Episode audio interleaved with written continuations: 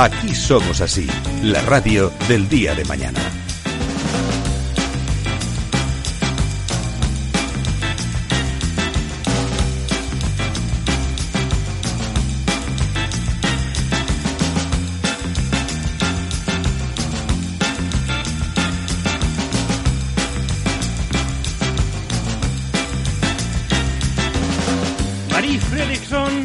Se habla por todas partes por ese apellido largo extranjero menos, pero la recuerdan como cantante de Roxette. Ha muerto, Marie. Sí, ¿Qué tal, Gabriel? Buenas tardes, Rafa. La verdad es que no es un muy buen día porque nos hemos levantado con esta noticia ayer. eh, pues nos ha dejado la cantante de Rosette y lógicamente eh, para el laboratorio musical de hoy tenemos que traer este fantástico tema de Look.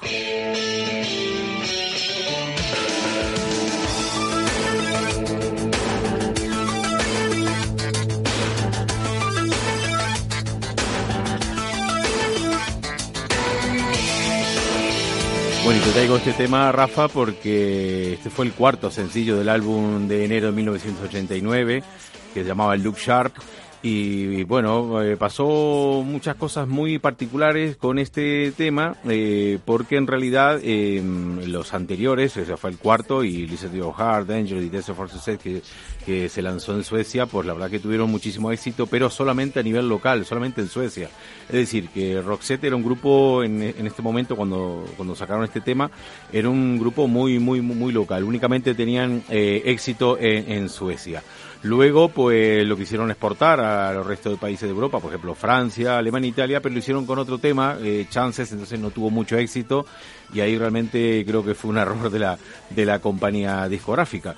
Lo que pasa que mientras estudiaba allí un estudiante de intercambio estadounidense de Minneapolis, un tal eh, Dean Cashman, pues este chico compró el álbum y lo llevó a Estados Unidos entregándolo a su estación de radio local, Top 40. Tú sabes bien que hay una cultura de radio local muy, muy consolidada en Estados Unidos, los ciudadanos y los vecinos son muy de su radio local, de su radio de, de barrio, y entonces pues este chico insistió en, en- que, en que pusieran este tema y bueno, pues efectivamente lo, han ido pinchando en los sucesivos días y la verdad es que tuvo un éxito tan grande con llamadas que rápidamente se fue difundiendo la cadena a las demás eh, emisoras eh, de Estados Unidos y fue muy, muy, muy popular. De hecho, fue tan popular que cuando ya entró el top 50 del el- este tema, el top 50 de Billboard Hot 100, eh, fue muchísimo antes de que comenzara la promoción, la promoción oficial en Estados Unidos, porque EMI de Estados Unidos había rechazado previamente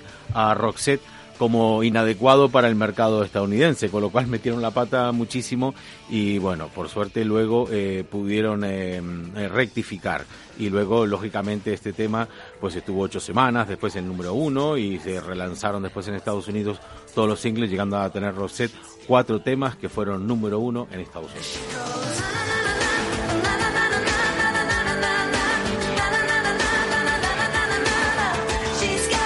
Tenemos que recordar, Rafa, que fue en aquella época cuando Touchdown Pictures se acercó a Amy y a Roxette para que si le eh, apetecía contribuir con una canción a la banda sonora de la próxima película que estaban preparando, Pretty Woman, protagonizada por Richard Gere y Julia Roberts. Y el tema entonces que eligieron ellos fue It Must Have Been Love, que es uno de los temas eh, insignes de este film. Pero bueno, lo tenían grabado hace más, hacía más de dos años y bueno, eh, Eh, ¿Grabado sin publicar? Sí, sí, grabado sin publicar. Lo tenían en la recámara, lo tenían en la recámara y bueno, pues eh, Touchdown Picture insistió en hacer una en otro tema nuevo y ellos dijeron que no, no tenían tiempo y al final, pues la verdad es que se, se- este tema tuvo muchísima repercusión y terminó por catapultar definitivamente a Roxette en Estados Unidos. Si te parece, vamos a escuchar, como siempre nos gusta, que sabemos que tenemos las pistas originales eh, por separado de, de- de este tema. Vamos a escuchar la voz de, de Marie Fredriksson junto con Per Hesle, que es el, también el, el- otro componente ¿no? El- del dúo Roxette, del dúo sueco Roxette. Y vamos, vamos a escucharlo, vamos a ver si lo podemos escuchar aquí.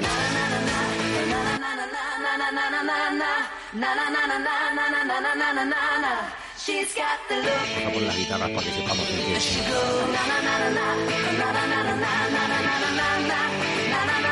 Vamos que ahí con el sistema de pistas tú puedes añadir o quitar cualquier instrumento o quitar la voz, por ejemplo.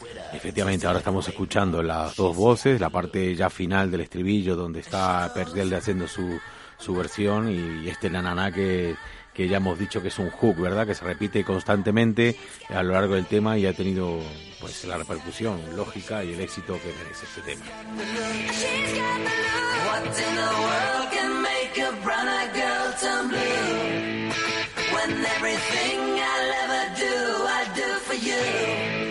O sea que Marí nos ha ido de, de un tumor cerebral.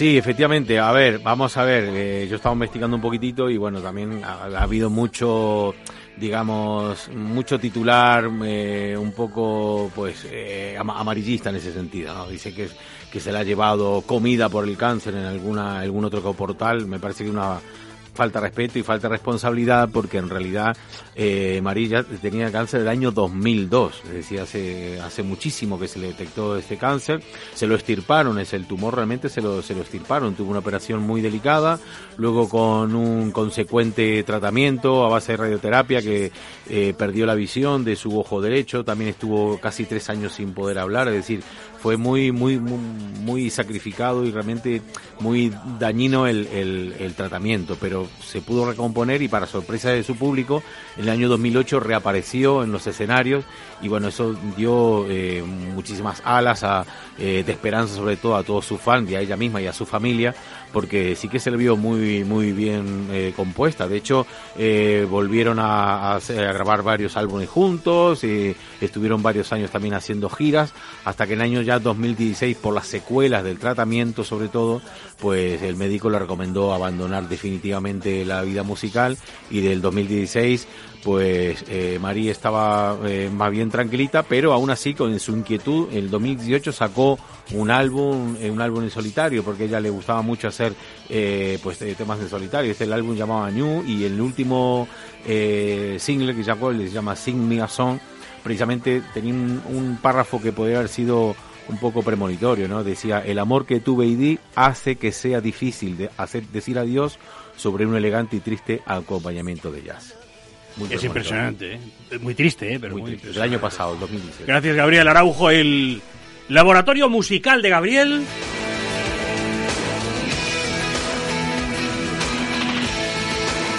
Nos queda este sonido de Marie Friedrichson, en el que ella está sana, en el que todo es alegría, energía positividad. Gracias, Gabriel. Hasta la semana que viene. Hasta la próxima semana. Gracias.